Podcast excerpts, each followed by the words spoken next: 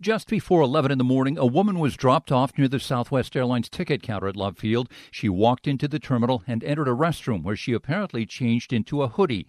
Dallas Police Chief Eddie Garcia says that with officers not far away, the woman fired several rounds into the ceiling. As she's doing that, our officer engages the suspect, strikes her in the lower extremities. She's taken into custody and is currently at Parkland Hospital. Garcia says the woman's motive is unclear, but no one else was hurt.